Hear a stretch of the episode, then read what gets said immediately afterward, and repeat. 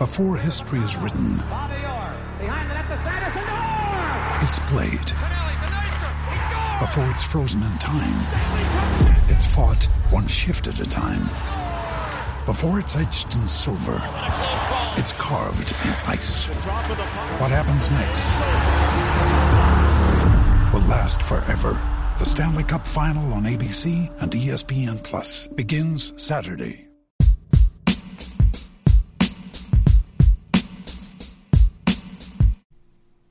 What's going on, everybody? Welcome back to another episode of the Neighborhood Podcast. I'm half of the podcast, Kevin Valentin. And I'm the other half of the podcast. My name is Kyle Dabro. Kevin, coming off your birthday weekend, how'd it go, my guy? It was good, man. Had some friends come up from Miami. Uh, just kind of hung out. Weather was a little shitty, so we just chilled, did our thing. You know, just caught up, hung out. You know what I mean? Smoked a cigar, had a couple of drinks, nothing crazy. Went out to dinner. But over overall, you know, turning 27 wasn't half bad. Let's just put it that way. I'm pretty grateful for the friends that I have, and uh, I appreciate them for making it a good one. Nice. I mean, you're in the back nine of your 20s, but still, you know, you do. Hey man, I broke right. it. I broke it down to my friends like this growing up. I said 20, 23 is your early 20s. 24 to 26 are your mid 20s. And obviously, 27 uh, is, is like the later portion, you know, your late 20s. I have now escalated or achieved upper echelon You've- level You've of upgraded. 20s. You've upgraded. I don't know about upgraded, bro. I'm I'm just getting older by the second, honestly, and I'm not aging like fine wine. It ain't getting better. Shit, I just find more and more problems the older I get. You you, So- get, you getting some grays?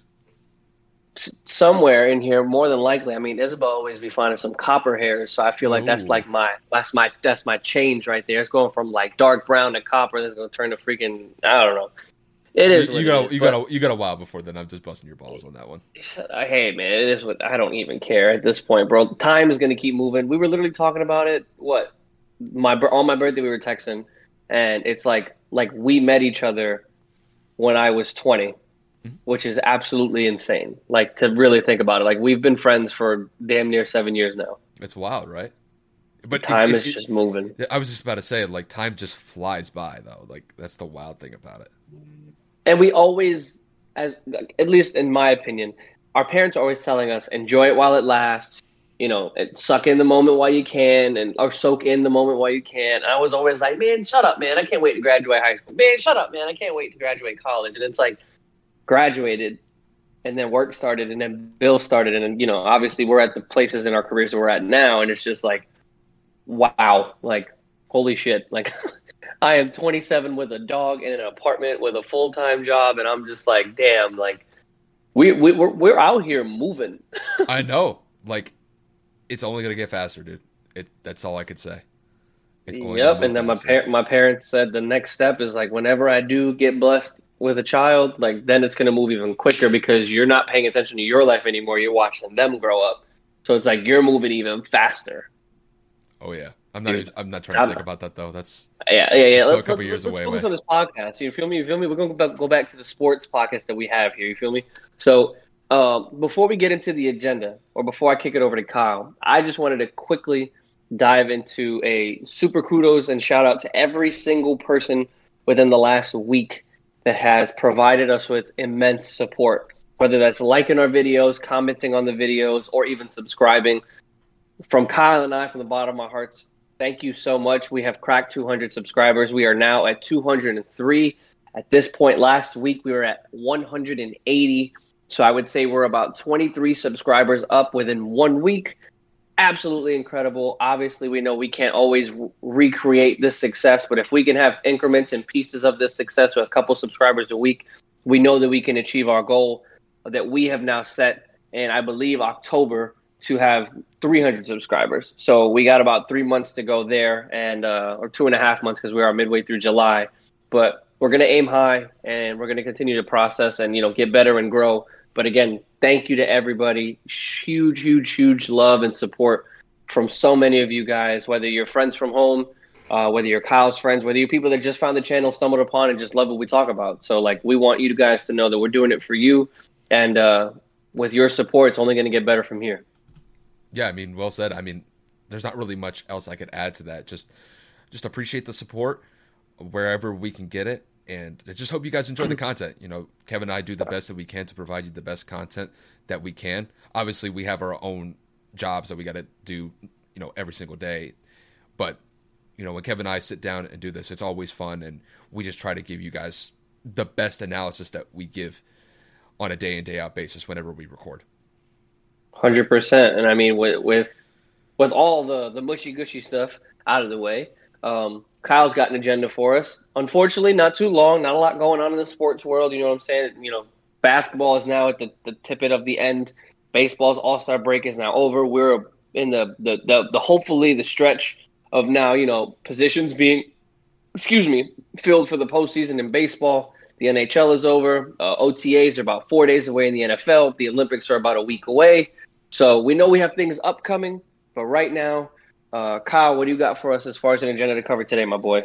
So the, the agenda for today's episode is going to be pretty NBA heavy. Obviously, we had a fantastic game five between the Suns and the Bucks. I mean, if you got a chance to watch it this weekend, it was an NBA classic as far as I'm concerned. You know, it's one of the best finals games that I've watched in recent memory. So, obviously, we'll dive into that a little bit. We'll also talk a little bit about just the individual players that we've seen have major success throughout the series, whether it's Giannis Antetokounmpo, Devin Booker, the rise of Khris Middleton and Jrue Holiday, specifically within like the last game or two for the both of them. We'll get into some player segments with them, and then we'll also dive into a preview and a prediction for Game Six between the Suns and the Bucks. That game will take place on Tuesday. But Kevin, I'm telling you right now, like that Game Six in Milwaukee is going to be fun to watch. I know we'll get into the episode. We'll get into that a little bit later in the episode. I know Milwaukee's going to be bouncing when they hit the court on Tuesday. It's going to be electrifying. Like Phoenix was going absolutely ape shit for the majority of the game, even though Phoenix was sh- struggling to come back until late in the fourth quarter. So I can't even imagine the thought of Milwaukee having an opportunity to not only win their first championship championship since 1971, but to win it at home in the position that they had come from down 0-2 in this finals. So Milwaukee will definitely be going absolutely bonkers. I would probably say the state of Wisconsin is probably going to be on high alert because they might flip it upside down because who knows the last time that state had a championship. so Well, the Packers did like over a decade ago. 10 years, bro. Yeah, but I mean for the Bucks, this would be their first NBA championship since the 70s. Yeah, no, it's 60 years. You, are talking about like Kareem Abdul-Jabbar. Like Yeah, and Oscar going Robinson. that, that far back, insane. it's wild. So I know it's, that it's going to be electric. I know they're definitely excited for the opportunity of closing that series out in six. But before we get to that, we got to discuss the game five that took place in Phoenix. Pivotal game five for both teams. Series was tied 2 2 going into the game. Phoenix got off to a tremendous start. They got to a 37 21 lead after the first quarter, and then Milwaukee goes on an onslaught in the second quarter, outscoring Phoenix 43 to 24 in the second quarter. They end up taking a halftime lead. It was a back and forth game throughout most of the second half. However, the Suns made a late push to try to win game 5, but Milwaukee was able to get a steal from Devin Booker. Jrue Holiday threw an absolutely perfect pass to Giannis Antetokounmpo, who threw down a vicious alley oop, which essentially iced the game for them. So the Bucks won 123 to 119. They currently hold a three to two series lead over the Suns and are looking to close it out in Game Six back in Milwaukee. But Kev, let me get your first impression of this fantastic Game Five that we saw between these two teams. I'm to be straight. I'm eating my words. And I know that I predicted this series to end in five in favor of Phoenix. And if Giannis were to play, which obviously he's played every game, I thought that Phoenix would win this in six. It's obviously not the case. and this finals has been absolutely incredible. There was one blowout game, and since that point, it has been an upper echelon finals just overall. And I, I, I really can't say much about it other than the fact of you, can't really hate either team. You want each team to win, obviously, uh, excluding the fans of each team. Um, you want each team to win for a separate reason. You want Chris Paul to win his first NBA championship for him being in the league for 16, 17 years. You want Giannis to win it to to finish that story of you know him coming from Greece and then you know him having no money for the taxi and, and then bulking up like 60 70 pounds since he's gotten in the NBA now achieving the mountaintop to be in the top three discussion of best players in the league. And it's truly and honestly been an incredible finals. I would have ne- if, if you would have told me at the beginning of this season the Bucks would be in the finals against the Phoenix Suns I would have told you you're crazy. Let alone them being up on them in the series and it starting the way that it did with Phoenix being up 2-0. So that game was just completely crazy and like Kyle said with Phoenix starting off super super hot. Mind you, I'm, I'm out to eat with my boys and my girl and we watching it and Devin's hitting some crazy shots and you know like the Suns are just on a roll and they're up 16 at the end of the first and I'm sitting there ready to dap up my boy and I'm like, "Yo, dude, this Devin's gonna get his game. Like I said, Devin's gonna go for 45, 50 if he keeps hitting it the way he's going. And he literally said, I, I shit you not. My boy Nick Novo said, I'm not dapping anybody up until we get to the last few seconds of the fourth quarter and the Suns are up by enough points where it's mathematically impossible for the Bucks to win. And I was like, bro, you you capping right now, you you you bugging. Like, bro, Devin can't be stopped right now. Like Milwaukee just ain't ain't doing it for me right now. Like I don't I don't see Milwaukee coming back from this. And man, once again, did I eat my fucking words because Milwaukee exploded with a 43 point quarter. And I think this was the greatest game I've ever seen Jrue Holiday play in his entire career. Obviously, with the significance of this game being immensely more significant than any other game in his career. I don't know why I keep saying immensely. It's ridiculous. But um, Jrue Holiday went for 27, 13 assists, four rebounds, three steals, and a block bro, at one point it looked like Jrue could not miss. He was doing everything and anything to will this team to win. And it took Giannis a little while to get into his rhythm in terms of, you know, getting his good looks. He scored 32 at the end of the night. Khris Middleton's been phenomenal the last two games. He scored 29 points as well, adding in another seven rebounds and five assists. But as a whole, the Milwaukee Bucks are the real deal. And man, did they make a statement saying, I don't give a shit if we're in Phoenix. I don't give a shit if the Suns are up 2 0, 3 0, whatever the case may be. They were not rolling over. And they're they're they're they're making they're making a statement because this game six, like Kyle said, is about to be a movie. It's wild. There's no other way that I could say it. Like the game five that we saw over the weekend, it was a classic. There's no other way for me to say it the fact that the Suns got off to the hot start that they did, it looked like it was going to be Phoenix's night. And then Milwaukee comes roaring back. They take the lead. They actually extend their lead going into the third quarter. I think at one point they were up damn near 15, 16 points, which was yeah, they were above 16. Yeah. I mean, they essentially doubled up the Suns from where they were being down 16 in the first quarter. And – just the shooting performance that Milwaukee had from the entire team was phenomenal. Outside of Jeff Teague, everybody on Milwaukee's roster shot either 50% or higher than 50%. Giannis was phenomenal once again 32 points on 14 of 23 shooting. Khris Middleton dropped almost 30 on 12 of 23 shooting. And Jrue Holiday drops 12 of, uh, drops 27 points on 12 of 20 shooting. Like, between those three guys in particular, they scored 88 points. And to be quite honest with you, they needed every single one of those points since Milwaukee only won the game by four points. So not only did they get the production from the starters, they got production from Pat Connaughton once again. He had a very nice shooting night. He was four or six from the field, knocked down four out of his six threes, also chipped in two free throws as well. And then Bobby Portis even though that he only played 19 minutes, he was three of six from the field, and he knocked down two poor, uh, he knocked down two three pointers. He had nine points coming off the bench. So when you have that well rounded of a team effort here, going up against Phoenix, who was shooting the lights out. Phoenix shot 55% from the field. They shot 65% behind the three point line. Had you told me that Phoenix was going to shoot 55% from the field and 65% behind the three point line and only have nine turnovers as a team, I would have said Phoenix is going to win this game by 15, 20 points. There's no way I would have ever envisioned a scenario that Milwaukee shoots 57% from uh but, but excuse me. They shot 55% or 57%, excuse me, um, just from the field. And they shoot 50% behind the three-point line.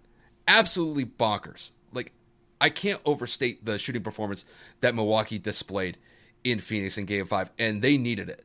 This was really the first game where all three of Khris Middleton, Giannis, and uh, Jrue Holiday finally came together and put out an offensive output that has not been seen throughout the finals so far, and they needed it. This was a huge game for them, and it's like you said, it sets it up for a phenomenal game six.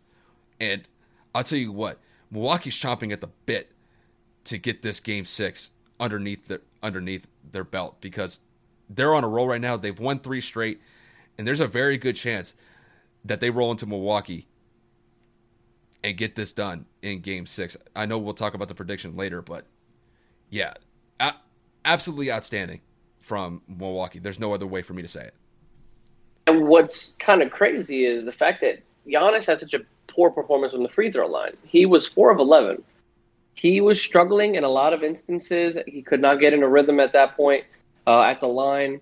And of course, we're coming down to that last second turnover with Devin Booker and Jrue Holiday rips him, kind of dribbles it out. Looks like he's trying to stall for the time. And Giannis calls for the oop, driving at the basket with Chris Paul being the only defender underneath the rim.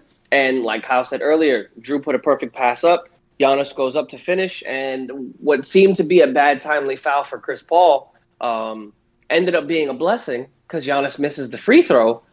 However, it's like most coaches in high school and in college, you know, when you get to that free throw line and you know that that second free throw is going to give them the possession back, they tell you to miss it on purpose and they tell you to put it to a certain point of the rim where they know it's going to bounce out and not necessarily within the paint. Obviously, that's probably not the case for Giannis because they knew that the more points they go up by, the less of a chance that Phoenix has. But that ball could not have bounced in a more favorable way for the Milwaukee Bucks because it not only hit the front of the rim, but it bounced so far out, it was able to reach back to Giannis to where he was able to back tap it out and get the offensive board for his team, in which led to another foul that Khris Middleton ended up missing one of them. So the Bucks only won by four, but that sequence was kind of just a crazy individual kind of moment right there because if I'm being honest, that Devin that Devin Booker possession when uh, right before he turned the ball over, once he kind of dribbled within the paint and the defense kind of collapsed on him. And I kind of saw Jrue Holiday there, but I didn't think that Devin didn't. So that when Devin turned around and there was nowhere for him to go and, and, and Jrue kind of ripped him, I was a little disappointed, at least in his situational awareness, because you have to understand if you're within the paint or if you're at the top of the key and you're the guy that's been hot all game, you have to know that all five eyes are looking at you. You know, all five sets of eyes, excuse me, are honing in on you. And then at that point, you either have to take that crazy shot and hope you make it, or you have to find somebody that's open. Because it looked like he had no intention of passing. It looked like he was going to reset and try to dribble it back out to kind of create another isolation play. And again, we don't know what Monty Williams drew up outside of that, but dude, I was very disappointed with Devin's awareness in that point in time. Um, I've already stated on multiple episodes and to multiple friends that Devin's um, discipline on the defensive end has also been in question a lot of loose fouls, a lot of unnecessary fouls, and uh, just stupidity late in game that cost them a lot of uh, opportunities to score. But y- you can't take it away from Milwaukee, man. Milwaukee scored 79 points in the second and third quarter combined. 79. The main issue for me, and Phoenix was playing okay defense for the majority of the game, but Phoenix's defense was getting cooked in every aspect. There was there was a sequence where Jrue Holiday had maybe two layups and a three where he was wide open on all sequences, like back to back to back possessions. And Phoenix was kind of just looking around at each other like, what are we supposed to do? Like you're supposed to play defense. That's what you're supposed to do. So I, the, the Bucks deserve to be where they're at. The Bucks have been playing phenomenal offense, and uh, they have been having some uh, obviously stellar defensive moments, especially that block by Giannis in Game Four. But dude, I don't know if it's possible. And again, we're not getting into the predictions, but in just in general, my my consensus for this next game is just like Phoenix is in Phoenix is in that territory right now where it's like if they don't throw the book kitchen sink and everything that they have in this next game, they literally blew a 2-0 lead, just like the Mavericks did in 2006. And it ain't looking good for Phoenix, man, because that's just not a good look. When you have this much of an opportunity and you had an opportunity to seal game three and make it a 3-0 lead, and you lost the next three, possibly four, making the series completely a turnaround. I, I don't know. I just I don't think it's a good look. Phoenix just doesn't look like themselves since game two. You know, here's the thing, and the way that I look at that last possession, the possession where Devin Booker got stripped by Jrue there was a part of me thinking, is Monty going to call a timeout? And because they had a timeout in their pocket while that possession was going on, and there was a part of me thinking was like, should they call a timeout? Should they set up a play and just throw everything into that play to, to try to get the lead? Because they were only down one point with about 30 seconds to go when that possession took place. And obviously, Monty didn't call the timeout. He let the play go on. And I thought that Devin was actually going to pull up from, what was it, like 10, 15 feet. And yeah. I knew as soon as he stopped dribbling and he looked he's looking for somebody to kick it out to, and there's nobody there. And Jrue just had the defensive awareness on that play to just yank the ball out. Not only that, he gets the ball. They're running down the court. He sees Giannis trailing and just throws a perfect pass to Giannis, and Giannis just jams it home in a very disrespectful way, giving him a giving a death stare to the camera. That was a nice little meme mug from Giannis after that play. And oh, 100 percent. And all over Twitter. And not only that, you get the and one. Obviously, Giannis missed the free throw, but you know the fact that he got the and one, Chris, that was a stupid foul by Chris. Chris should just kind of get away, let Giannis get the dunk. At that point, you're only down three. You call a timeout. You know, you try to tie the game with a three, but uh, Chris just kind of had a mental blunder there, and it did kind of cost them because that was a possession that ended up not being in Phoenix's hands because Giannis misses the free throw. Milwaukee gets the offensive rebound. They have to foul Khris Middleton, and then Chris goes to the line again. So, just all in all, the mistakes that Phoenix had, they just had them at the most inopportune times, and it cost them. And it's just, there's not much else to say about that. I thought Phoenix overall played a great game as far as not turning the ball over. They only had nine turnovers. And yeah. the fact of the matter is, is that even despite that, they just couldn't keep up with Milwaukee. Milwaukee was just knocking down shots all night. And to the point that you had about Phoenix's defense kind of being on and off at certain points, I I would thought that for the most part, granted you could kind of like you could take out a couple plays here and there. I thought Phoenix was actually given tough defensive assignments to Jrue Holiday, Khris Middleton, but these guys were knocking down shots with hands in their faces. I mean, some points like where you see like, you know, Chris or it was like a high Jrue, five. It was like a high five. I mean, Cameron Johnson, like one on one of the replays, he high five Jrue Holiday, and Jrue just knocked it down in his face. I'm like, what are you gonna do? It's like it's such a psychological issue when you're playing that good of defense and the guys are just knocking down shots. It really seemed like in the third yeah. quarter that like Phoenix and, and Milwaukee were just trading shots. So yeah, you know, obviously Milwaukee pulls away. It's kind of crazy how that happened when you have a shootout and we're just waiting for one person to have that heat check moment. But it's just, you know, this was a game that I thought was going to be won by Phoenix just based off of the first quarter start that they had. But Milwaukee was resilient, and you know, it's not the first time they've been resilient in this series. They were down 2 0. They win their two home games in Milwaukee. And I think a lot of people were thinking that Phoenix was going to roll into game five, home court advantage. They were going to win this game fairly convincingly. I did. I thought that Phoenix was going to win this by like 10 points. And the way that it started, I thought that could have been the case, but you got to you got to give credit to Milwaukee. They stepped up and they executed in the most crucial moments of the game. And on the flip side, Phoenix just happened to make those mistakes at the worst times possible, and it cost them. It's it, it, it you can't say anything, man. Like I know I feel like I get tripped up in a lot of these episodes, and it's like I'm not having a brain fart. I'm just trying to think like, how can you really defend like the inexcusable mistakes. Like in Chris Paul's situation, I understand your emotions are flying high. You just had a turnover. Like this could this could ruin the game, but you have to know the personnel on the floor. I do not believe Brook Lopez was on the floor, so Giannis is playing the five at this point. If Jrue Holiday is throwing an oop, it has to be to someone that's going to finish. He's not throwing that oop to PJ Tucker.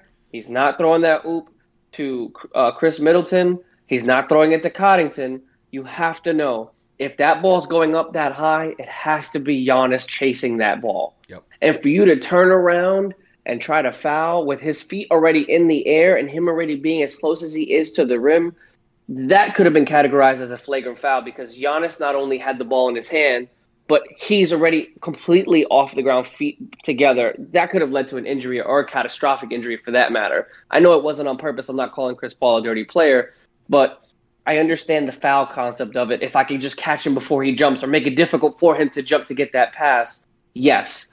But you can see in the replay as Jrue lets that ball go, Chris makes an immediate turnaround. You have to know Giannis is jumping, bro. You cannot touch him in that instance, bro. And a, a, just a bonehead move on Chris's part, and it just it you know did not seem smart. But dude, kudos to Jrue for throwing that pass and, and like having the, the, the balls to throw a pass like that in the NBA Finals, like knowing the stakes because he could have that that pass could have hit the backboard, it could have hit the rim, Giannis could have fumbled it, it and it just worked to perfection, honestly. And the crazy thing is, is that Giannis has had two of the most signature plays of the entire series. That alley oop block in Game Four against DeAndre Ayton, that's one of the best plays in NBA history. The fact that he was covering for, I think Devin was going to one on one against Jrue. I, forget who he's matched up defensively, you know, against Devin, but I think it was Jrue. And then the fact that he had the recovery speed after Devin threw the alley pass to DeAndre Ayton. The fact that Giannis recovered so quickly, it was able to high point the ball off the roll so quickly. Like, that's phenomenal and then to go to game five and you have basically the alley oop of the finals after Jrue throws a perfect pass to him and gets the and one to essentially close the most pivotal game of the series so far. That's you got to give a tip to the cap to Giannis. I mean, Giannis has really shown up in the biggest moments possible, and he's executed to the highest level po- possible. Yeah, no, he's he's definitely taken that next step to say, wow, he he has that mentality, he has that aggression level, he has that that some would say Mamba mentality. I'm I'm going to step on your throat because he has come into all of these games since his injury and he has tried to annihilate everybody in his path, whether on the defensive end or on the offensive end. And I know we're going to talk about some deep players in a second or some player dives. Yep. But I just had to I just had to notate the fact that you can tell Giannis's face after getting fouled, or him finishing some of these tough these tough layups, or or or him trying to be aggressive uh, with his back to the basket, and him even taking some of the jump shots that he takes. You can see it in his face and in his eyes. He wants it. He's going for it, and it almost looks like he's about to get it. You know that he tastes that that that trophy is right there, and that NBA Finals championship could could be within his grasp and uh, I'm definitely loving that that side of Giannis. Oh yeah, for sure. And not only that, I mean the guy's averaging 32 points a game in this series alone. I mean, you take away that you take away that game one where he was coming back off of that hyperextended knee. The guy's averaging like 35 points from like game two to game five. Like it's absolutely nuts. You know, the guy drops two 40 point bombs in back to back games. Has a game where he drops 26, 14, and 8, and then game five, he drops 32, 9, and what, 6? I Crazy. Mean, I mean, it's absolutely wild. I mean, I don't know if you saw me look to the to, to the left. Uh, there's a thunderstorm rolling outside, so there was a pretty pretty solid roll of thunder outside. That's why I looked to my left.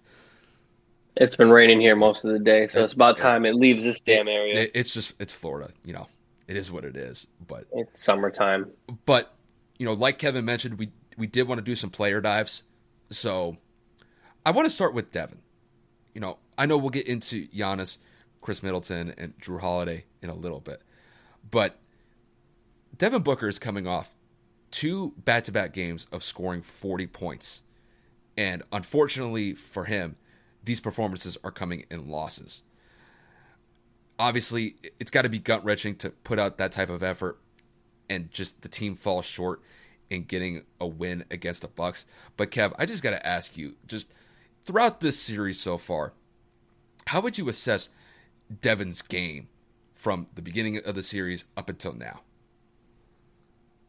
Devin is one of the best up and coming superstars that we've seen in some time. I mean, the the the, the saying goes he's one of the best under 25 uh, under the age of 25 players in the NBA. He's obviously offensively gifted in many ways. He's very athletic. He's got a great shooting stroke from behind the arc from the mid-range game. I mean, he's got a soft touch around the basket. He can hit free throws. Um, he obviously showed in the Eastern Conference Finals that he was able to facilitate as well. Uh, obviously, he pretty much ran the point guard situation for the majority of his career in Phoenix because they didn't really have anybody else. So I think he can really take that next step next season as well and see if he can progress that even further. Uh, like I said, maybe his his on court vision or maybe his situational awareness in certain games. Uh, my biggest thing with Devin is, uh, like I've said a couple of times, he's got to improve defensively and he's got to be way more disciplined uh, in late game moments. You know, certain times he's reaching for the ball or trying to fight through a screen and, and extending his arms. Uh, certain times he's trying to box out, like he did with PJ Tucker, I believe, in Game Four, in which he kind of like shoved him a little extra hard underneath the rim when the ball when the ball was already in the air. Um, just just stupid stupid little things like that, little knickknack things. Uh, but I would definitely give him the kudos. That three point shot last night, and I, that I believe tied the game or cut the lead to three in the fourth quarter, was very Kobe esque because he caught it and shot it with no re- regard for any human life, and that was as Kobe esque as you can possibly get. And there are a lot of moments in this playoff series alone, or should I say within this playoffs as a whole, you see a lot of Kobe moments with the the, the spin fades, the the mid range pull ups, the attacking the basket as physically as possible, um, taking shots when it looks like they're impossible to make, and him knocking them down. Uh, I'm not saying he's just like Kobe, but you know, with him living by that that quote that Kobe told him to do, which was to be legendary, I think he's doing a, a fitting job right about now because obviously we're talking about back to back 40s performances in the finals, let alone in a game in general, is very difficult. And Devin has shown that he has the ability to carry a team offensively and will them to a championship or at least will them to a finals appearance. And for the people that are saying that Devin is alone and has no help, I really don't think you guys know any basketball because the fact that you have one of the greatest point guards of all time on your team scoring 21 points you have an up and coming center in this league scoring 20 and 10. Um, and you have a, a, litany of role players that are playing good minutes and are doing everything that they can do to help the team. I just, there's no way you have been watching this finals like we have because Devin is farthest from alone. And somebody said today, um, Devin is uh, like LeBron in 2007. He had like he has like no supporting cast that person needs to be immediately removed from social media because that's the stupidest thing I've ever heard. LeBron James literally was playing with scrubs, like third string practice squad level scrubs. I mean, yes, Zydrunas Ilgauskas was an all star in one of those years, and Mo Williams was on that team after that run with San Antonio or that, that run against San Antonio and Cleveland. But you cannot compare the abysmal roster that was the Cleveland Cavaliers in 2007 to the 2021 Phoenix Suns.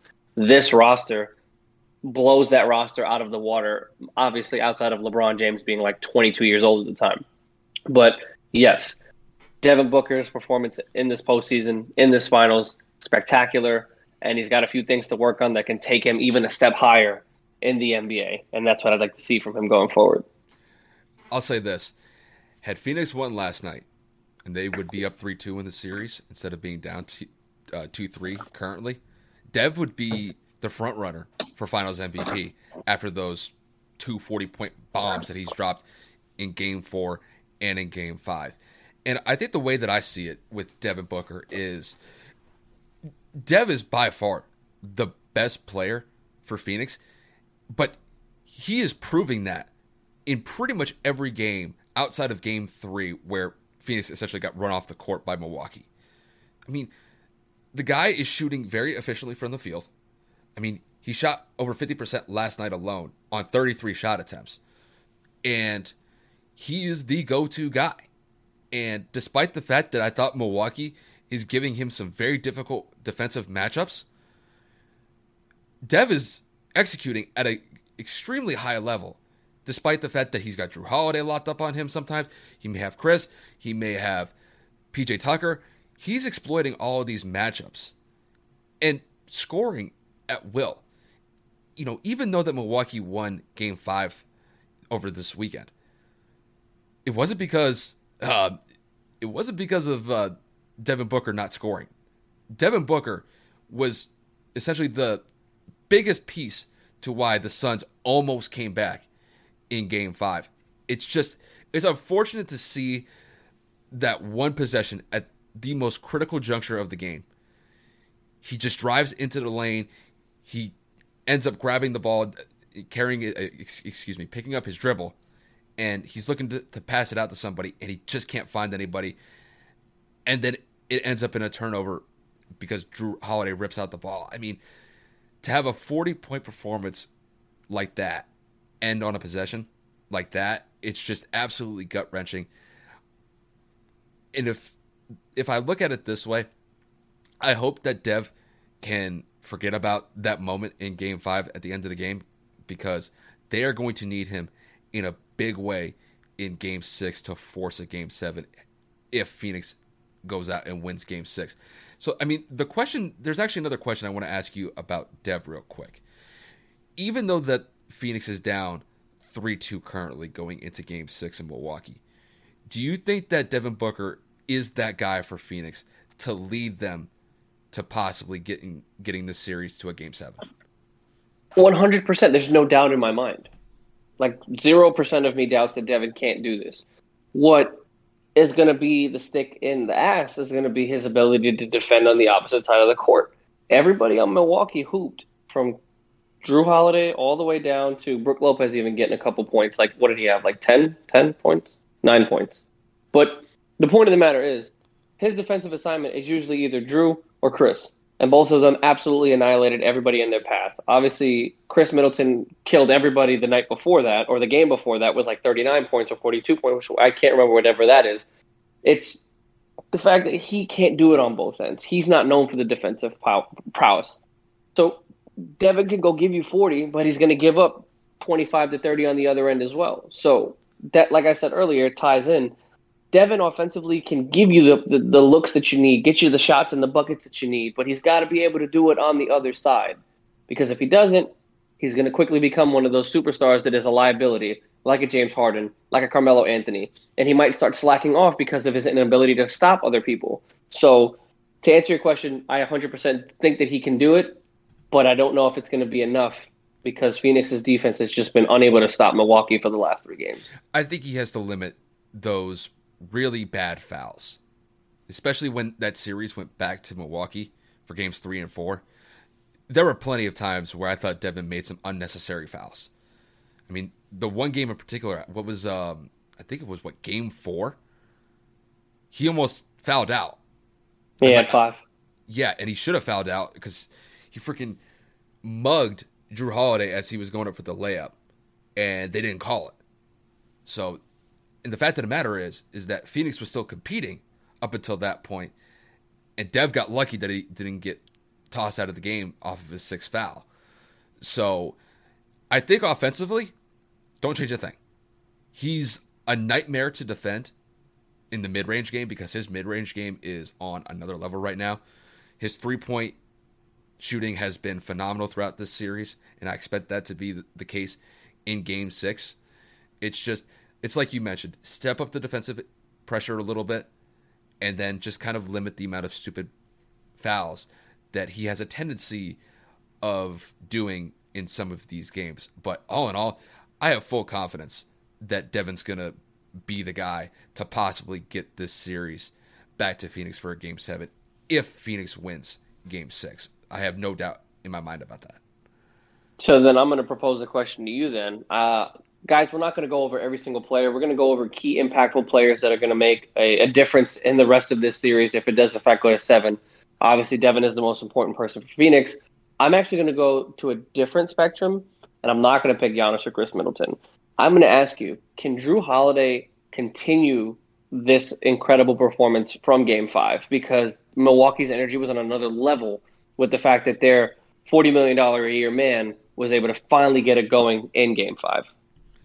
I'll say this I expect Jrue to play fine defensively. He's proven that throughout the entirety of the series. It's whether or not that he could score. And in game five, he was phenomenal 12 of 20 from the field. He was 50% behind the three point line. He knocked down three out of his six threes and scored 27 points and had the game winning turnover that essentially iced it for Milwaukee. But that was the first game throughout the entire series where he finally showed up offensively. In game four, he was four of 20, and he was abysmal on the offensive side of the ball for Milwaukee. So when I look throughout the entirety of the series so far, I can't rely on Jrue Holiday to give me the 27 points that he dropped in game five. I can maybe expect maybe 10 to 15 points, maybe 20 at the most on a consistent basis. But 27, it might be an anomaly from him. But if he continues the success that he had in game five going into game six, could he drop 25 maybe? Yeah, I'm not going to rule it out. It's just I can't bank on it. But on the defensive side of the court, oh, he's going to be fine. Whether he's guarding Devin Booker or Chris Paul or whatever matchup he, he has, he's going to give that person everything that he's got or everything that they've got. So it's kind of weird. I'm, I'm, I'm making a distinction between the offensive part of Jrue's game and the defensive part of Jrue's game. I think defensively, he's going to be stout.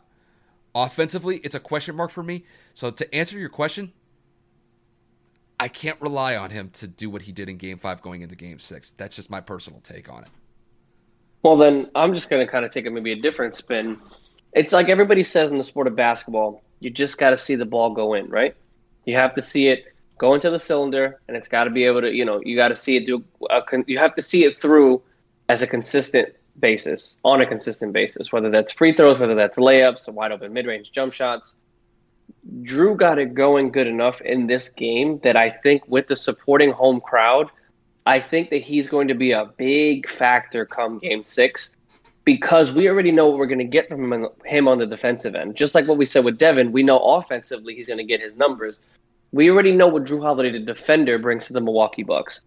Jrue Holiday, as an offensive player, has always been meh average. You know what I'm saying? Maybe a little bit above average. There are flashes where he can score 20 plus and, you know, get you double doubles. But in this instance, obviously being aggressive on both fronts of the basketball – or both sides of the basketball.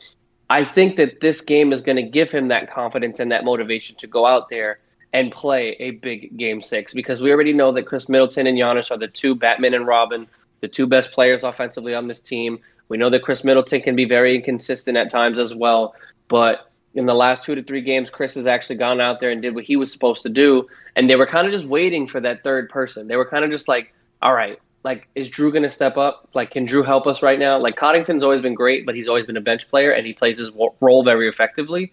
But we need Jrue Holiday, the guy that we traded all these assets for, the guy that we just signed to a major deal to play up to par. And Jrue Holiday did that last night. And I think that this going forward, if he can mimic some form of this success, maybe not 27 and 13, but if you can give me 20 and 10, 20 and 8 with those three steals and bring that same intensity on the offensive end because you saw after he hit a three and I think Phoenix called timeout, I forget what quarter it was, he was going nuts. He was hyped up. And you can tell he was a totally different player when he was checked into this game at the level that he was. So the reason I only brought up Jrue Holiday was because I think that if he plays good, I think this game isn't even close. Giannis is going to get his buckets. Middleton is going to get his looks. It's a matter if he's going to hit them or not. But if all three of these players play at the pace that they did this last game, Devin could go for 50. It ain't going to make a difference, especially because of how limited Phoenix is at the five position. And I was going to bring that up next uh, to segue into our next topic, or not topic, but segue into our next subject. Um, this isn't an individual player. This is a position. Mm-hmm. We've talked about it multiple times both teams are running a very tight ship with running an eight man rotation on both sides of the on, on both sides of the court. Mm-hmm. But the fact that Phoenix refuses to play Frank Kaminsky at the four or the five, should I say, or any of their bigs other than DeAndre Ayton, I think puts Phoenix at a very, very, very big disadvantage because when Ayton comes out, they have to play small, and Milwaukee is huge, even with Brook Lopez off the court. So, Kyle, do you think that Frank Kaminsky touches the floor this game? And if not, can Phoenix even think about playing an effective game six? I think he's going to have a minimal impact. I think he might get a couple minutes, but I doubt it. Just because from what I saw in game five, they were primarily running DeAndre Ayton at the five. Phoenix played very small. And DeAndre played 45 minutes. He had three minutes of rest. Yeah. So that really kind of goes to show what Monty Williams thought of Frank Kaminsky. It's basically the, the DeAndre Ayton show at the five spot. So, I mean, could he make a difference if Kaminsky gets some playing time in game six? I mean, I'm not going to say no. It's just that it's highly unlikely. I just don't see that being the case. And I will say this the disadvantage that Phoenix has is, like you mentioned, is just after Ayton, they don't have anybody. You know, Dario Saric went out with the torn ACL in game one, and that left them very thin at the five spot because it's basically DeAndre and Kaminsky. And with the way that Kaminsky's been playing throughout this series, he hasn't shown me anything to say that he deserves more minutes to be on the court. And with that said, it's giving Milwaukee a huge advantage because I mean the DeAndre Ayton Giannis or DeAndre Ayton uh, Brook Lopez matchup that's essentially a wash. But if Giannis and Brook Lopez are on the court at the same time, at the same time, excuse me, that's going to leave a huge disadvantage for Phoenix because they're not going to be able to rebound. And we've seen that throughout the series so far. Phoenix has been getting out rebounded, especially on the offensive side of the court, where I remember in game four in particular, Milwaukee had 17 offensive rebounds compared to uh, compared to Phoenix's five. I mean, by and large, the rebounds were only off by maybe like seven or eight rebounds as the entire teams go. It's just that Phoenix is getting so out rebounded on the defensive side of the court, meaning that Milwaukee's getting way too many second chance opportunities based off of the offensive rebounds that they're getting. It's putting Phoenix's defense in a bind here, and it's giving Milwaukee second chance points. And until Phoenix can correct that, which up to this point they haven't because they've lost three straight games, I think it's going to be more of the same. It's just that at this point, DeAndre Ayton's going to have to be the guy to kind of carry that five spot for Phoenix and he hasn't really shown anything to me that he's capable of carrying that much pressure on his back because Giannis is averaging 32 points a game and Brook Lopez is being effective in the minutes that he's playing. Granted, he's not dropping 20, 25 points a game, but he's dropping 10 to 15 points consistently for Milwaukee. So Phoenix is in a real tough situation here, and I don't see it improving anytime soon. So do you throw Kaminsky in just for the hell of it? I mean, at this point, you got to put a body up against somebody, whether it's Giannis or Brook Lopez. And could it work? I guess we'll find out in game six. Monty's going to have to make some sort of adjustment because I don't think they're going to get better production with just eight and playing 45 minutes and trying to carry the load that way. Yeah, no. I mean, obviously, that this brings us to our final topic. I mean, Kyle, I got to ask you straight up, man. I know what I'm thinking. What do you got, or should I say, who do you got for game six and why? Here's the thing. I said that the Suns were going to win in six. That was my original prediction going into this series. And I could be prisoner of the moment and go with the momentum that Milwaukee has after winning three straight games. And they're one game away from winning the NBA Finals. But I guess it's just the pride in me.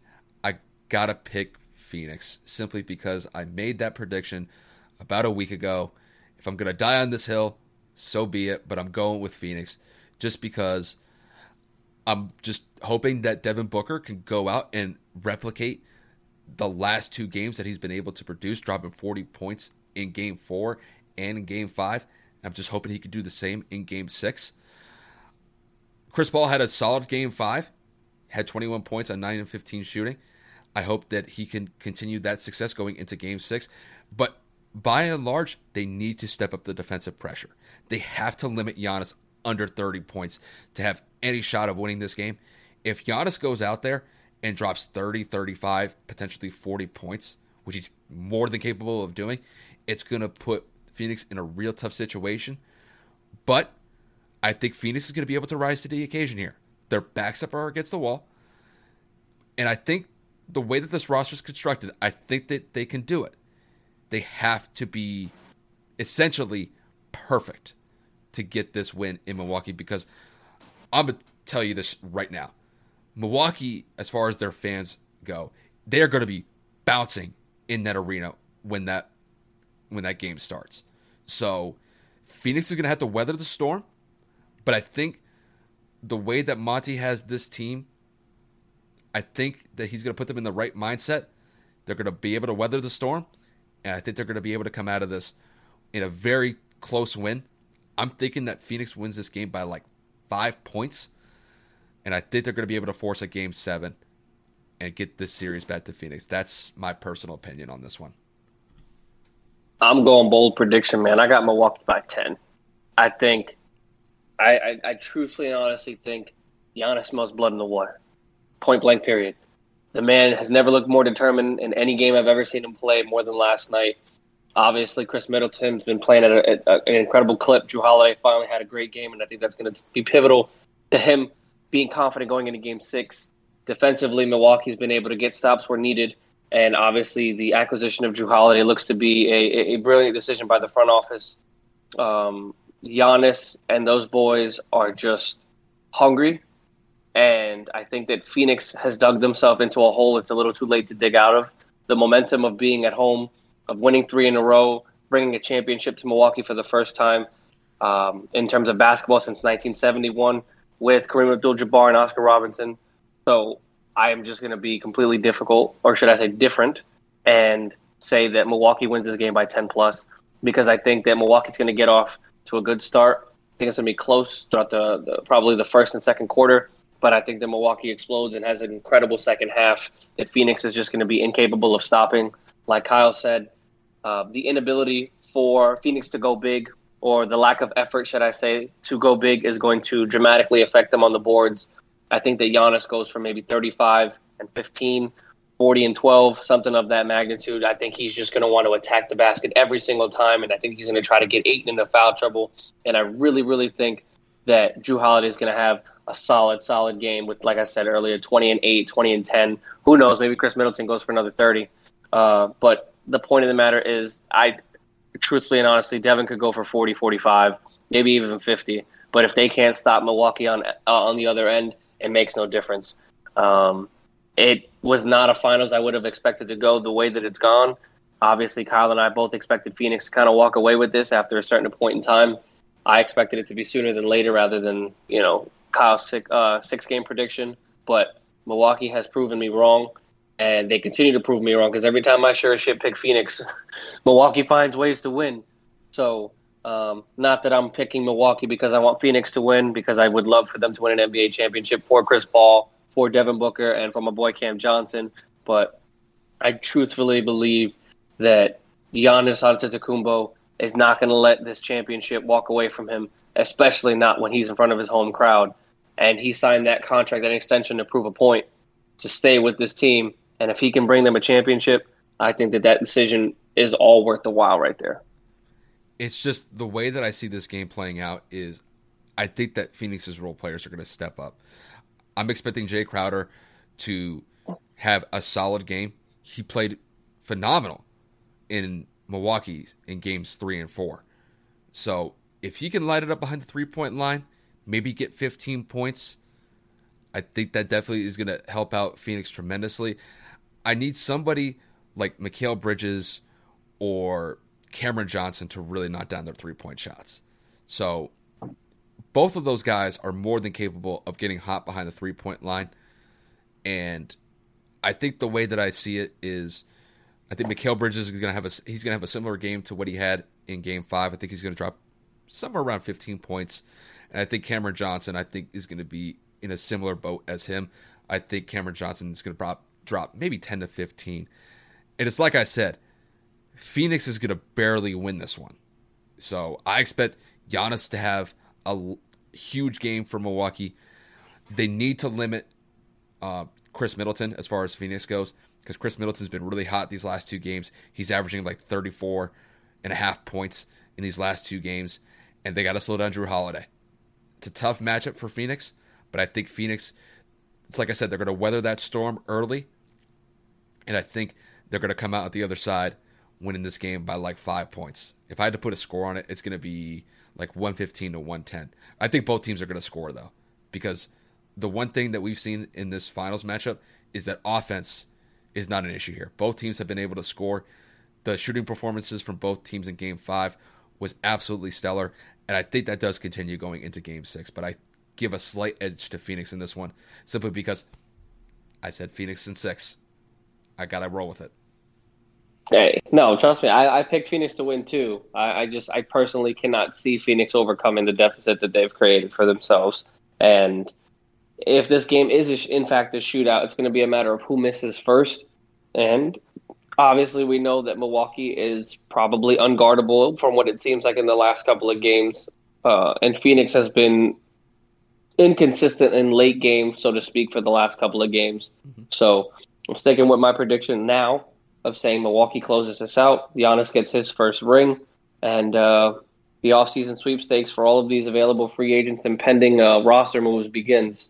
Because we all know once this finals ends, no matter who wins, the NBA is going to spin into a tizzy with the ongoing rumors of all the things that are happening with projected rumors of trades or people wanting to be released, head coaching changes. Kyle and I aren't getting into that because Lord knows that's going to be an, another episode in itself. Mm-hmm. But, uh, you know, we again appreciate you guys for coming here. We appreciate you guys for following, subscribing, commenting, liking. Anything you guys can provide is good for the channel. So we really do appreciate it.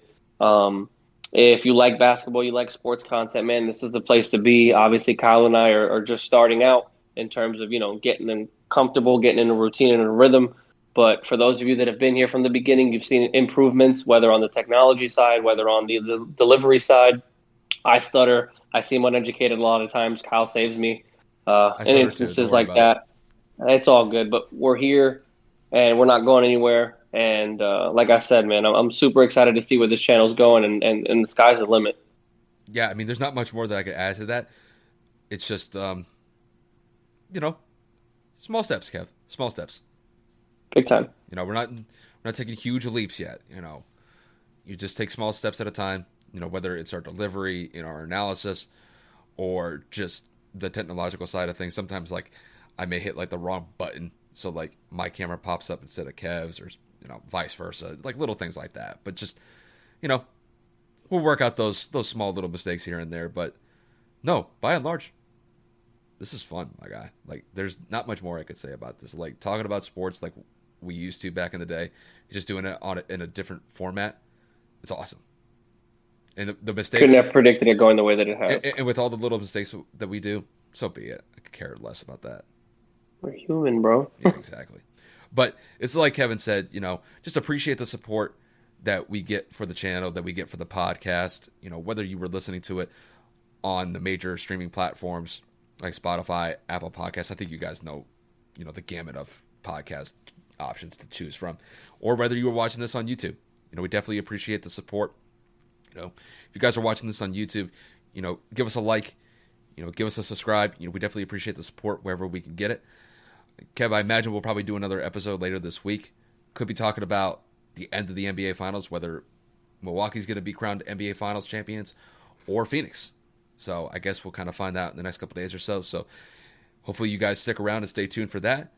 And that's all I got from here, Kev. You got anything else before we wrap it up?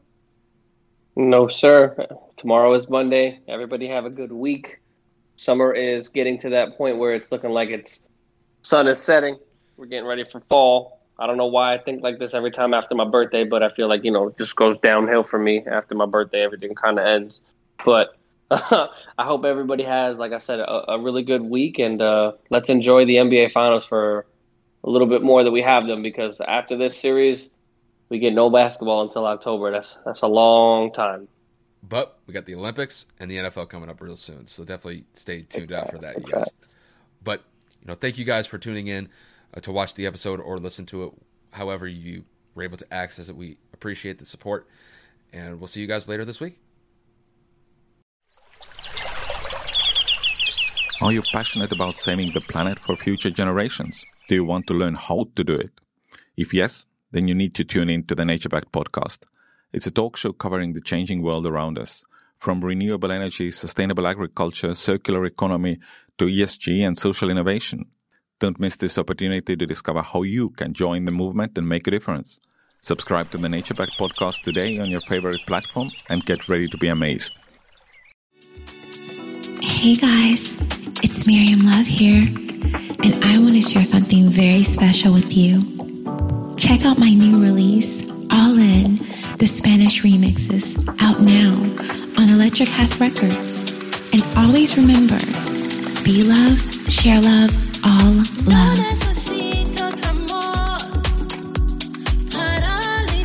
Available now wherever you listen to music.